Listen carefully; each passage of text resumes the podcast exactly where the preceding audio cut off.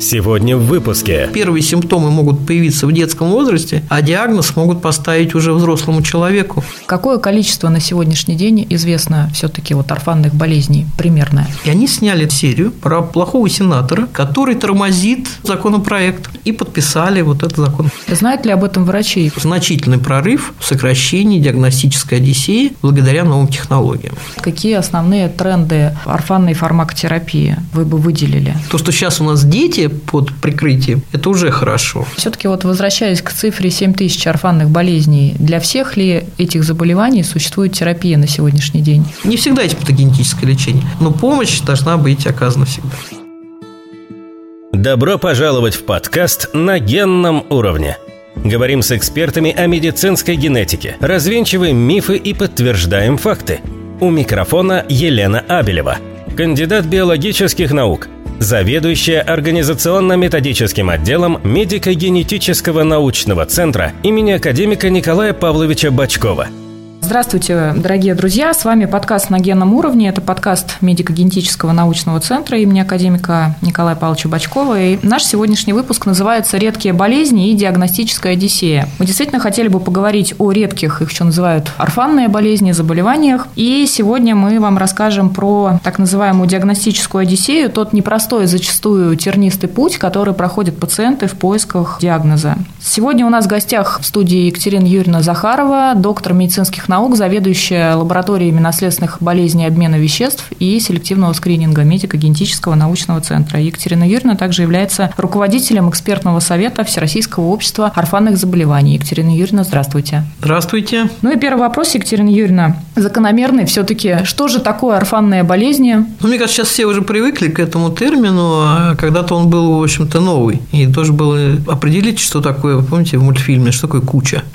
3 – это куча, 4 – куча. Но здесь тоже довольно сложно. У нас в России принято определение орфанного заболевания, редкого заболевания, если оно встречается реже, чем 1 на 10 тысяч жителей на распространенность. В Европе немножко другая цифра, там 1 на 2 тысячи. Вопрос, почему такие разные цифры и вообще откуда они берутся. А здесь нужно отмотать историю немножко назад, и придет она у нас к понятию орфанный препарат. Откуда она взялась? Потому что выяснилось, это были 80-е годы прошлого уже, получается, века, 80-е годы, когда стало понятно, что производить препараты для небольшого количества пациентов с какой-то патологией невыгодно. И даже посчитали степень этой невыгодности. Степень этой невыгодности, она считалась примерно, считайте, что 1 на 2 тысячи. При такой распространенности это уже становится невыгодно. И что же тогда делать? И тогда, нужно тем, кто согласен производить такие невыгодные препараты, давать некие льготы для их производства, чтобы эти люди получали это лечение. Откуда взялась эта цифра? А у нас взялась цифра скорее 1 на 10 тысяч, скорее от генетиков, потому что у нас такая частота какого-то одного из самых частых из редких заболеваний, например, фенилкетонурия, она примерно 1 на 8, 1 на 10 тысяч новорожденных, поэтому такая цифра примерно цвела. То есть она не пришла к нам из фармакоэкономики, так скажем, из таких моментов, не пришла к нам от препаратов, она пришла к нам от генетиков. Но, в принципе, наверное, это не важно до такой степени сейчас, потому что суть заключается в том, что это болезни, которые встречаются очень редко. И в основном это наследственные болезни, орфанные, большинство из них наследственные, хотя есть, конечно, и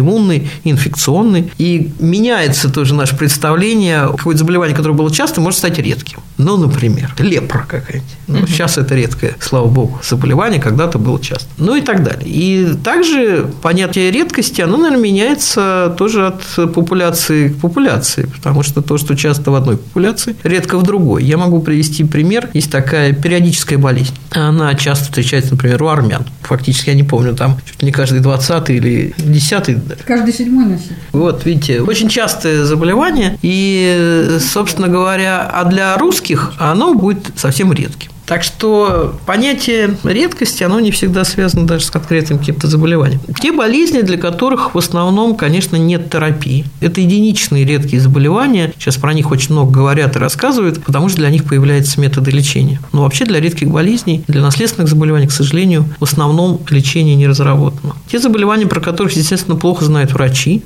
И от этого рождается еще одно понятие, про которое вы упомянули. Феномен диагностической одиссеи. Да, этого такого путешествия за диагнозом, которое может длиться десятилетиями. Вот это не шутка, действительно, первые симптомы могут появиться в детском возрасте, а диагноз могут поставить уже взрослому человеку и понять, что это все было проявление одной и той же болезни. Про диагностическую одиссею чуть позже, Екатерина Юрьевна, поговорим. У меня такой вопрос. Какое количество на сегодняшний день известно все-таки вот орфанных болезней примерное? Цифры разные, опять-таки их тоже сложно посчитать. Хотя бы ориентировочно. Ну, примерно около 7 тысяч редких болезней. Есть разные, 7 тысяч, 8 тысяч, ну, примерно такая цифра. Почему их, кстати, сложно посчитать? Вот иногда спрашивают, сколько пациентов с редкими заболеваниями, например, в Российской Федерации?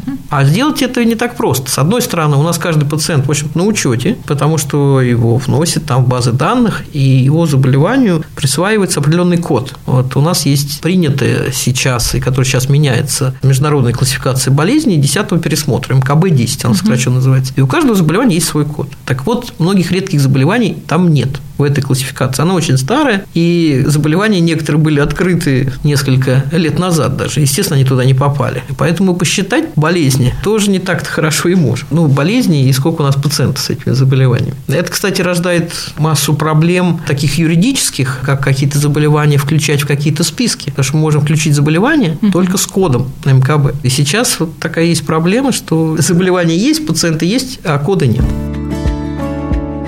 На генном уровне. Екатерина Юрьевна, а почему все-таки вот об орфанных болезнях, на мой взгляд, может, вы меня поправите, стали говорить по большей части вот в последние десятилетия? С чем это связано? С какими-то новыми технологическими прорывами? Ну, по крайней мере, с лечением, да, потому что стало появляться лечение. Давайте вот отмотаем тоже немножко историю, и откуда эта вся история прошла. Она пошла из Америки, и пошла, кстати, она от активных родителей. Вообще активные родители, мамы прежде всего, это огромная движущая сила в области орфанных заболеваний. И я без преувеличения могу сказать, что именно они. Это не столь профессиональное сообщество над этим билось, конечно, оно помогало, но именно родители пробили и законы в мире, и у нас в стране, которые касаются орфанных заболеваний, и они несут на своих плечах и двигают эту тему и дальше. Вот в Америке была такая женщина, и она сейчас есть, Эбби Майерс. У нее был сын с синдромом Туретта. Ну, это такое редкое, в общем-то, неврологическое заболевание, сопровождающееся вокализмами, такие внезапные выкрики, которые человек не может контролировать. Вот такие звуки, которые он издает. И дальше в одной из клиник начали проводить клинические исследования одного из препаратов. И, в общем-то, стало казаться и ей, и родителям других детей с этим заболеванием, что он помогает. А потом в какой-то момент им врач сказал, что, извините, мы заканчиваем эти клинические исследования, потому что фирма не готова, в общем-то, больше это финансировать. И она создала общество пациентов от синдрома Туретта. Они сходили в эту фармкомпанию, которая производила этот препарат, и стали их просить, чтобы они продолжили исследование. А те сказали, извините, как раз к вопросу, нам невыгодно. И что сделала она? Вот это просто, мне кажется, потрясающе. У нас в основном будут писать какие-то жалобы, куда-то жалобы. Она пошла конструктивным путем. Она решила сделать законопроект, по которому было бы выгодно производить орфанные препараты. Да. И она была инициатором вот этого проекта, который называется Orphan Drug Law, закон об орфанных препаратах, который вот в 1983 году появился. Я могу сейчас еще больше вас углубить в историю. На самом деле было не так просто за это все бороться, потому что сначала его приняли, на слушаниях его приняли довольно активно, но один из сенаторов его тормозил. И она обратилась на телевидение. Там снимали сериал, назывался, ну, он сейчас, наверное, неизвестный, у нас много каких-то аналогичных есть, Quincy, медицинский эксперт, про медицинского эксперта, который проводит всякие исследования. И они эту тему стали через сериал, который был очень популярен в Америке, в те годы, ее продвигать. И они сняли серию про плохого сенатора, который тормозит законопроект. Некоторые, сейчас история меняется, иногда всем кажется, что там действительно выходили на демонстрации и ходили с плакатами. На самом деле это было для съемок фильма, хотя действительно там были реальные люди с редкими заболеваниями, которых она собрала для съемок фильма. И это прошло в этой серии, и подписали вот этот законопроект. То есть это было вот такое целое огромное движение, благодаря которому что получилось? Фармкомпании стали получать получать несколько важных привилегий. Налоговые льготы, дополнительное финансирование от государства на разработку препаратов для редких заболеваний. У них нет ограничения по ценообразованию, и они обладают определенным правом на определенный период времени быть единственными, кто представляет этот препарат на фармрынке. И это было замечательно. Благодаря этому действительно совершился рывок в области орфанной индустрии. В те годы, вот в 1983-м было там примерно 40 препаратов, сейчас там речь идет там 300, 400 и так далее. И тысячи препаратов на стадии разработки. Вот к чему это привело. Именно вот такой фармакоэкономический стимул. Я вот считаю, что у нас в России вот этого тоже не хватает. То есть, почему говорят, давайте, мы так хотим, чтобы были отечественные препараты. Да замечательно, но... Импортзамещение. Импортзамещение, да. Но вы дайте людям стимулы, чтобы они это производили. И тогда, возможно, будет рывок. Но для этого рывка, правда, еще нужно науку активно поддерживать. Орфанных препаратов без науки не будет никак. Они используют все вот эти разработки. Вот это вот была история, по которой появились вот эти орфанные препараты. И сейчас, а сейчас у нас вообще прорыв в генной терапии. Это тоже орфанные все препараты. И мы близимся к чему? Мы постепенно приближаемся к тому, что у нас для редких заболеваний, не просто для конкретного заболевания редко, а, возможно, для конкретного заболевания с конкретной мутацией точечно будет, да, свой какой-то препарат в конечном итоге будет создан. Сейчас такая вот тенденция есть, такой действительно персонализированный медицинский подход, да. На генном уровне. Екатерина Юрьевна, а давайте немножко поговорим про диагностику наследственных заболеваний. Как я понимаю, вы упомянули цифру 7000 приблизительную орфанных болезней, известных на сегодняшний день. Но ведь не каждый врач-генетик в своей ежедневной практике сталкивается с этим синдромом, да, из 7000. Вот все-таки как проводится диагностика сегодня этих болезней? Есть ли настороженность, да, у докторов? Действительно, вот сейчас появился, да, термин, появился сначала онконастороженность, сейчас мы активно внедряем понятие орфанной настороженности, чтобы врачи были заточены по то, чтобы думать о зебрах. Вот я так это использую термин, потому что, знаете, в образовании врачей, ну, наверное, не только, но это, конечно, в медицинских вузах иностранных, там говорят, что когда слышишь топот копыт, думай о лошадях, не думай о зебрах. То есть, предполагай сначала наиболее что-то вероятное, а потом невероятное. Вот для того, чтобы быть экспертом в редких заболеваниях, нужно постоянно думать о зебрах, потому что клинические симптомы при редких заболеваниях, они могут, в принципе, быть очень неспецифичны. Но я такой пример приведу. Боль в животе. Господи, какое же тут редкое заболевание. Повторяющаяся боль в животе. Из жизни фактически случаи. Молодой человек в течение нескольких лет постоянно попадает в клинику с жалобами на боль в животе, ему проводят лапароскопическую там диагностическую процедуру, ничего не находят. Аппендицит. Ну да, подозрение на аппендицит, да. Ничего не находит и отпускает. И это повторяется.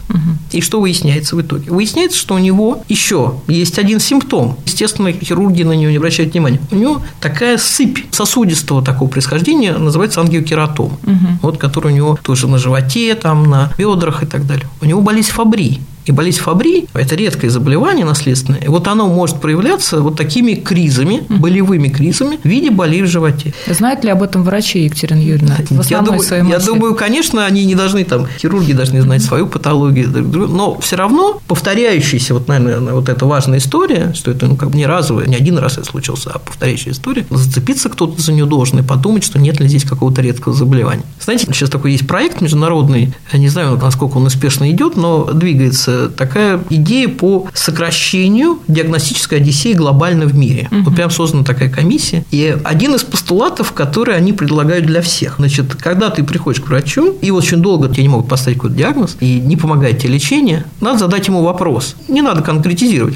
А не может ли здесь быть какое-то редкое заболевание? То есть, самому врачу намекнуть, чтобы он поискал что-то еще из той... Ту самую зебру. Да, сказать, чтобы он поискал. Зебру. Да, поищи зебру. Ну, и второй, наверное, момент уже, что, в принципе, врач любой специальности может столкнуться с редким заболеванием. Потому что редкие – это не значит невозможно. У нас тоже есть примеры. Стоматологи ставили диагноз. Вроде, ну, стоматология и редкие болезни, может быть, не так близки, хотя, если стоматолог внимательный, и раны выпадают, и разрушаются зубы у ребенка. Это может быть симптом заболевания, одно из заболеваний, могу привести пример, гипофосфатазия. Есть сейчас препараты, которые помогают это заболевание лечить. Там не только зубы, но и там задержка роста, может наблюдаться и патология других костей. Может изначально задуматься стоматолог. Еще из таких примеров примеров тоже. Это ведь сейчас принят такой термин, я не знаю, слышали или нет, называется красные флажки. Да, конечно, красные флаги, да. То есть ты видишь какой-то симптом яркий, его надо запомнить. И если ты его знаешь, ты можешь от него уже повести эту ниточку вот в своем диагностическом поиске. Угу.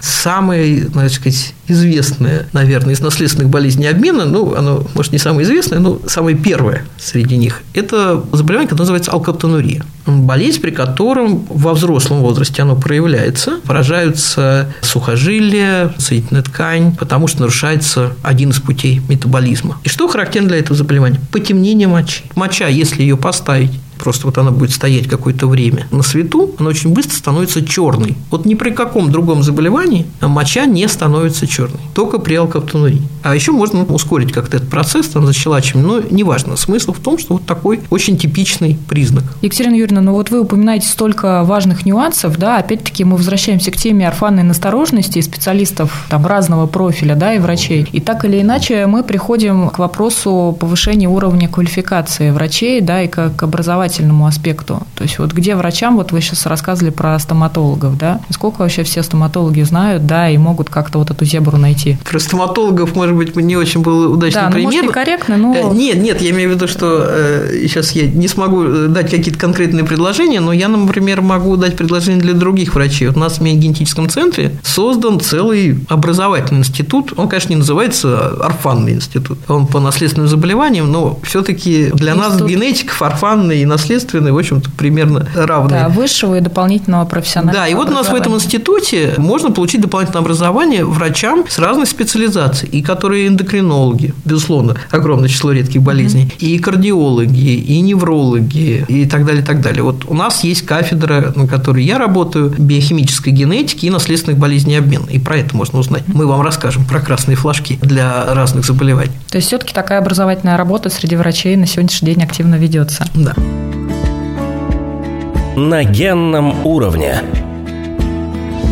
Екатерина Юрьевна, по данным исследования, которое было проведено некоторое время назад Европейской ассоциацией по редким болезням, около 25% пациентов, которые имели редкие заболевания, узнали свой диагноз. Честно говоря, когда эти данные читала, они меня так немножко шокировали. Узнали свой диагноз. Внимание, такой лаг, да, был дан от 3 до 30 лет. Соответственно, в связи с этим был введен термин, феномен диагностической одиссеи, о котором вы уже упоминали сегодня. Так ли это на самом деле? То есть такой огромный и длительный, да, по времени путь должен пройти пациент, чтобы получить на выходе вот тот самый диагноз. Про сейчас мы сейчас будем говорить, потому что… На сегодняшний день тоже, конечно, существует диагностическая одиссея, потому что пациенту нужно хотя бы, чтобы врач заподозрил редкое заболевание, о том я уже говорил, что врач любой специальности должен об этом в какой-то момент задуматься, и отправить пациента хотя бы к врачу-генетику, если дело касается наследственных болезней. Потому что врачи-генетики, вот они-то как раз заточены под орфанные заболевания. Вот у них орфанная настороженность на 100% развита. И, кроме того, они имеют возможность проводить тесты различные. И сейчас, наверное, у нас будет, ну, и наблюдается уже значительный прорыв в сокращении диагностической одиссеи благодаря новым технологиям. И одна из них, которая, наверное, будет отдельный тоже подкаст, посвящена этой технологии секвенирования нового поколения. NGS. Да. Угу. Что она дает? Она дает возможность провести один анализ определенного количества генов, если это панель или всех кодирующих последовательностей с известным клиническим значением, это очень важно, генов, и сразу их в одном анализе посмотреть. То есть врач не должен последовательно, как раньше было, давайте вот этот ген посмотрим, потом вот этот, потом вот этот. И это было долго, но, в общем-то, иногда и очень дорого. Сейчас эта технология, она удешевила наш вот этот диагностический поиск. И, конечно, многие благодаря этому получили диагноз. Есть такая международная тоже инициатива, она называется «Недиагностированный пациент». Я считаю, что она очень хорошая, потому что собираются сведения пациентов, которые долго не могут получить какой-то диагноз, их тоже рассматривает коллектив врачебный, и им проводится в том числе секвенирование нового поколения или другие тесты для того, чтобы найти диагноз. И очень многие получают благодаря этому проекту диагноз. У нас в Медико-генетическом центре есть возможность, во-первых, прием врача-генетика – это крайне важно. Я вот считаю, что, наверное, история, когда люди сами идут и делают где-то какие-то себе обследования, и потом неправильно их осознают, или там может быть не совсем корректная интерпретация результатов, то это может даже навредить в этом диагностическом поиске. Конечно, хорошо, чтобы они пришли к врачу-генетику. Вот у нас есть бесплатный прием врачей-генетиков, и могут быть назначены специальные тесты, в том числе довольно сложные. Ну, непосредственно по определенным показаниям, естественно. Да-да-да, конечно, врачи отбирают, какой тест назначить в зависимости от того, какие симптомы у пациента есть. То есть не всегда же нужно делать, да, то же самое НГС проводить. Не во всех случаях, скажем так. Мне, например, как человеку, который вообще занимается биохимической генетикой, мне вообще очень жалко, что иногда врачи бегут впереди истории и начинают назначать пациентам экзомное, геномное секвенирование, вместо того, чтобы сначала сделать простой биохимический тест, который иногда делается быстро. Биохимический тест сейчас все равно быстрее, чем генетические. Генетические, ну, я имею в виду эти сложные, такие мультиплексные, они все равно занимают от 1 до нескольких месяцев ожидания результатов, их интерпретации и так далее. А биохимические могут занять меньше недели. И вы уже получите информацию вполне достаточно для того, чтобы, возможно, даже начать какую-то терапию.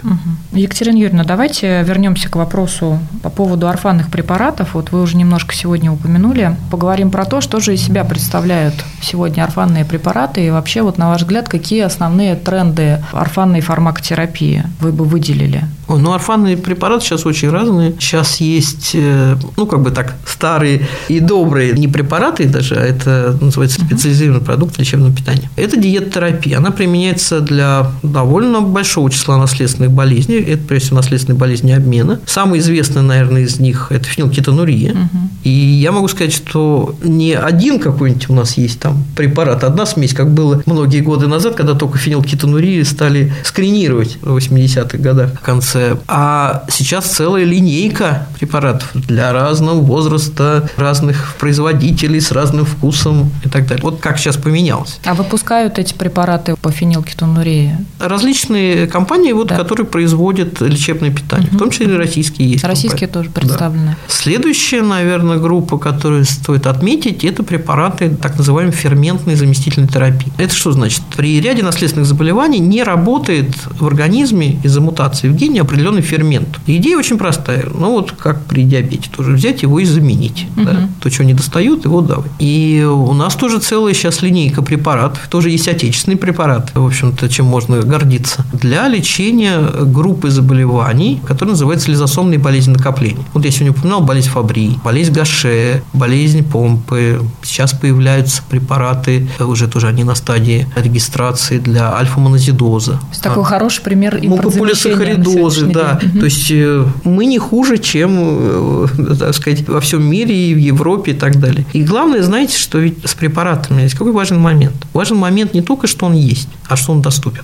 Потому что, когда все там говорят, вот, у нас там что-то не зарегистрируют, никак у нас… Да даже и зарегистрируют. Важно, чтобы был вот этот путь от регистрации препарата или вообще просто от препарата к пациенту проложен. И я считаю, что у нас тоже здесь значительный рывок произошел. Я как раз хотела спросить, прошу прощения, Екатерина Юрьевна, безусловно, помимо фармкомпании обязательно важна поддержка как здравоохранения, так и государства. Да, то есть рывок все-таки есть. Да-да-да, он и весомый. У нас есть несколько программ, которые поддерживают именно пациентов с редкими заболеваниями. Это программа высокозатратных нозологий. Она включает сейчас уже около 14, там, по-моему, нозологических форм. Но главное для нас, что там есть болезнь Гаше, мукополисахаридозы. В эту программу входит гемофилия, муковисцидоз и так далее. То есть те заболевания, которые относятся к наследственным заболеваниям, для которых есть лечение. Эта программа работает по всей стране, соответственно? По всей. Она федеральная. Деньги выделяются из федерального бюджета.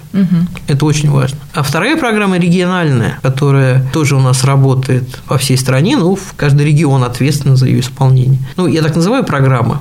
Но это перечень из 24, теперь он там сократился, потому что перешло на федеральный уровень. Программа тоже для редких заболеваний. Туда, например, тоже входит та же фенилкетонурия в эту программу. Туда входит болезнь Фабри, болезнь Пика, тип С, различные органические ацидурии, там, и так далее. Она довольно обширная. Там очень много препаратов как раз для ферментозаместительной терапии, для диетотерапии.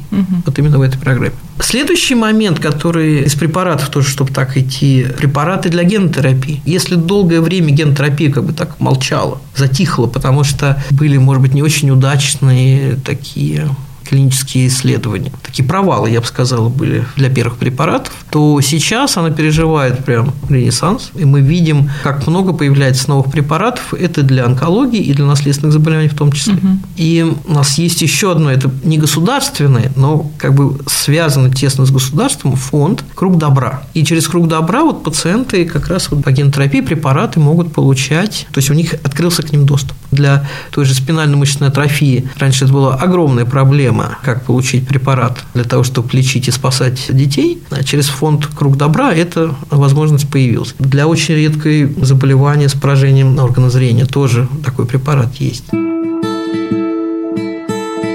На генном уровне. Екатерина Юрьевна, но сейчас вот, упоминая фонд «Круг добра», вы говорите все-таки про лечение детей, правильно ли я понимаю? А вот как обстоят дела со взрослым населением сегодня? Ну, все, в плане терапии, как да? Знаете, степ-бай-степ, все последует. Очень сложно как бы сразу все охватить. Я считаю, что то, что сейчас у нас дети под прикрытием, это уже хорошо. Взрослые – это отдельная проблема. Угу. Конечно, сейчас тоже идут сражения, которые, может быть, не всем видны, но общественники активно взялись за этот вопрос, чтобы и взрослые пациенты получали лечение, потому что сейчас у них возможностей не так много. Это высокозатратные нозологии, про которых я говорил, туда должно войти и заболевание препарата, потому что есть такой пример, очень простой, муковисцидоз. Он входит в высокозатратные нозологии, но новые препараты, которые сейчас появились, они пока в эту программу не вошли. Угу. То есть вот идет битва, то, чтобы включились туда эти препараты. Следующая программа, вот эта региональная, 24, там, 17 редких, тоже где взрослые, там нет ограничений по возрасту и по инвалидности, взрослые могут получить препарат. Ну и следующее у нас есть 890 постановлений правительства, через которые тоже взрослые могут получать терапию, но здесь есть ограничение, что они должны иметь инвалидность. То есть путей как бы несколько. И действительно есть нозологии, которые как бы никуда не включены, никуда не попадают, и очень сложно этим пациентам получать терапию. Но вот сейчас «Круг добра» сделал еще один маленький шажок, да, теперь 18+. Угу. То есть не всех обеспечить, но, по крайней мере, еще один год после 18. Но, то есть с 18 до 19 лет? Да, да, но это уже хорошо. Угу. То есть еще год перехода, чтобы был более такой спокойный с детского службы нашей во взрослую. Но будем надеяться, что будет еще один шаг и так далее, и взрослые пациенты тоже смогут получать терапию. Екатерина Юрьевна, а все-таки вот возвращаясь к цифре 7000 орфанных болезней, для всех ли этих заболеваний существует терапия на сегодняшний день? Да нет, конечно. А вот это наша задача ученых, к которым я тоже себя иногда отношу. Наверное, не себя в основном, а, наверное, мой коллектив, в котором я работаю. Наша задача в том числе и создавать новые подходы к терапии для этих заболеваний. Поэтому надо вкладывать в науку очень много. Если мы хотим получить хороший, достойный отечественный препарат, новый, не списанный, так скажем, с листа, а новый оригинальный препарат лет через 10, то вложить надо в науку именно сегодня.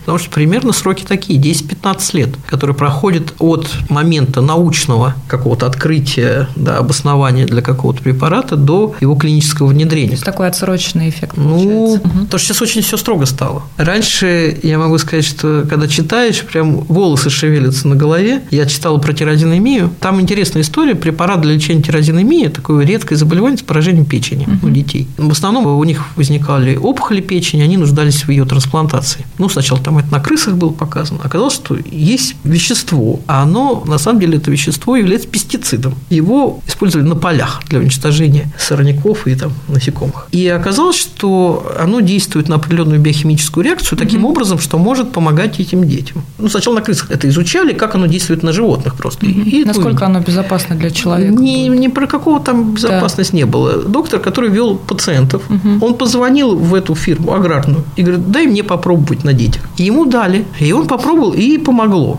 Я думаю, сейчас это, боже сохрани, это что за история была? Ведь сейчас действительно очень серьезно к этому относятся, чтобы это было безопасно, эффективно. И на детях никогда не начинают никакие исследования, никакой этический комитет не пропустит исследования на детях, если не было проведено на взрослых. И поэтому вот этот путь, который должен пройти лекарственный препарат, от момента, как мы поняли, что он помогает. От момента молекулы, да, до непосредственного внедрения уже. До момента формы лекарственной он очень долгий. Угу. И очень больших вливаний финансовых в том числе это все требует. Так что это не даром, потому что, я думаю, все знают эти истории, когда препараты, непроверенные до конца, которые были внедрены в практику, вызвали очень негативные последствия для Поэтому существуют службы специальные, которые проверяют все досье, все бумаги, что этот препарат действительно может применяться, и он безопасен и эффективен. Екатерина Юрьевна, может быть, вы сейчас расскажете какие-либо советы, учитывая ваш колоссальный опыт в области орфанных болезней для пациентов, которые столкнулись с проблемой орфанных болезней? Какие здесь рекомендации вы могли бы дать? Первая рекомендация – не сдаваться. Я-то на самом деле пессимист, но я когда вижу, как борются и что действительно из-за этой борьбы есть эффект, родители детей с редкими заболеваниями, да и сами пациенты, которые страдают редкими заболеваниями, я могу сказать, что никогда не надо сдаваться, надо идти до конца. Это длинный, тяжелый, но правильный путь. Хороший пример той самой мамы, да, вот в истории, которую вы приводили сегодня, которая дошла до конца, да, и, так сказать, да, она поменяла весь мир. Она, кстати, сейчас продолжает бороться. Теперь уже против фармпроизводителей, которые слишком завышают цены. Значит, второе, наверное, есть прям некоторые такие практические советы. У нас на сайте Минздрава опубликован так называемый большой перечень редких заболеваний. Его можно найти. Кстати, редкие заболевания, там орфанные заболевания, перечень. И вы найдете. На сайте Минздрава он опубликован. Значит, очень важно, если вашего заболевания там нет в этом перечне, а там не все 7 тысяч заболеваний, надо, чтобы оно туда попало. Там есть специальная форма, можно ее может заполнить врач, который наблюдает этого пациента, и отправить в Минздрав, дальше ее проверят, что действительно соответствует действительности, это редкое заболевание, и оно попадет в этот список. Екатерина Юрьевна, это врач-генетик или это может быть совершенно любой невролог? Любой там, врач. И так далее, да? Да, он заполняет определенную анкету. Что это дает? Это дает то, что ваше заболевание, ну, как бы попадает уже в некую правовую сферу. Это очень важно, чтобы оно попало в какие-то перечни и списки. Мы живем все в нашей стране и ориентируемся на определенные перечни и списки. И дальше именно из этого списка формируется перечень тех заболеваний, финансирование которых ответственность регионального бюджета. Именно на этот перечень смотрят, ну, и в каких-то других случаях. Поэтому важно попасть в этот перечень. Следующий важный, наверное, момент – не отказываться участвовать и в научных исследованиях. И сдавать, я вот призываю, у нас есть биобанк в Медико-генетическом центре, он не просто для хранения, он для научных исследований, чтобы и мы сами, и другие партнеры, другие научные институты могли использовать образцы пациентов с какой-то патологией для научных исследований. Знаете, есть такой же парадокс. Ведь как может строиться научное исследование какое-то? Говорит, мы смотрим, ой, а у нас в биобанке сейчас оказалось, там, не знаю, 130 там образцов пациентов с какой-то определенным заболеванием, может, с какой-то определенной мутацией. Давайте мы продумаем, что мы можем там сделать, какой проект. То есть количество, оно тоже влияет на то, что это может простимулировать ученых к тому, что будет разработан препарат для вашего заболевания, хотя его до этого не было. Поэтому я всех тоже призываю участвовать и в регистрах, и в научных исследованиях. Но если диагноз у вас не поставлен, а вы подозреваете по каким-то причинам, или врачи говорят, что да, может быть, здесь какое-то редкое заболевание, обязательно сходите к врачу-генетику на прием. Это очень важно. В регионе или есть врачи-генетики, которые принимают в федеральных центрах. То есть просто получить консультацию первичную хотя бы. Чтобы он направил вас тоже по правильному такому диагностическому пути, чтобы ваша диагностическая одиссея не затянулась на годы. Еще, наверное, важный момент – объединяйтесь в соцсетях, общайтесь, собирайте вокруг себя единомышленников и маленьких, пусть будут маленькие успехи в вашем сообществе, хотя бы они будут заключаться в том, что про ваше заболевание будут знать. Ведь чиновники тоже не знают все 7 тысяч редких заболеваний. На какой пойдет их там взор? А когда есть информация тоже отовсюду про ряд редких патологий, это запоминается. И сейчас, я думаю, все, безусловно, ну, понятно, потому что еще, конечно, лечение, но все знают про спинально-мышечную атрофию, все знают про муковисцидоз. Ну, на слуху, да, эти заболевания. Все знают про фенилкетонурию, но гораздо меньше про мукополисахаридозы знают, но гораздо меньше, может быть, знают про какие-то другие болезни, для которых тоже хотелось бы, чтобы было создано, ну, я не знаю, и информационное поле, и медицинская, наверное, такая сеть помощи для этих пациентов. Не всегда есть патогенетическое лечение, но помощь должна быть оказана всегда. Ну что ж, как говорится, маленькими шажочками осилит дорогу идущих, как говорил классик. Спасибо большое, Екатерина Юрьевна. У нас сегодня в гостях была доктор медицинских наук, заведующая лабораторией наследственных болезней и обмена веществ Медико-генетического научного центра Екатерина Юрьевна Захарова. Спасибо большое еще раз. Слушайте наш подкаст на генном уровне и пишите нам ваши вопросы, комментарии на почту gen@med-gen.ru. До свидания. До свидания. Слушайте подкаст на генном уровне в Apple Podcasts, Google Podcasts, Яндекс.Музыка, Сберзвук, ВК, Overcast и на других стриминговых платформах.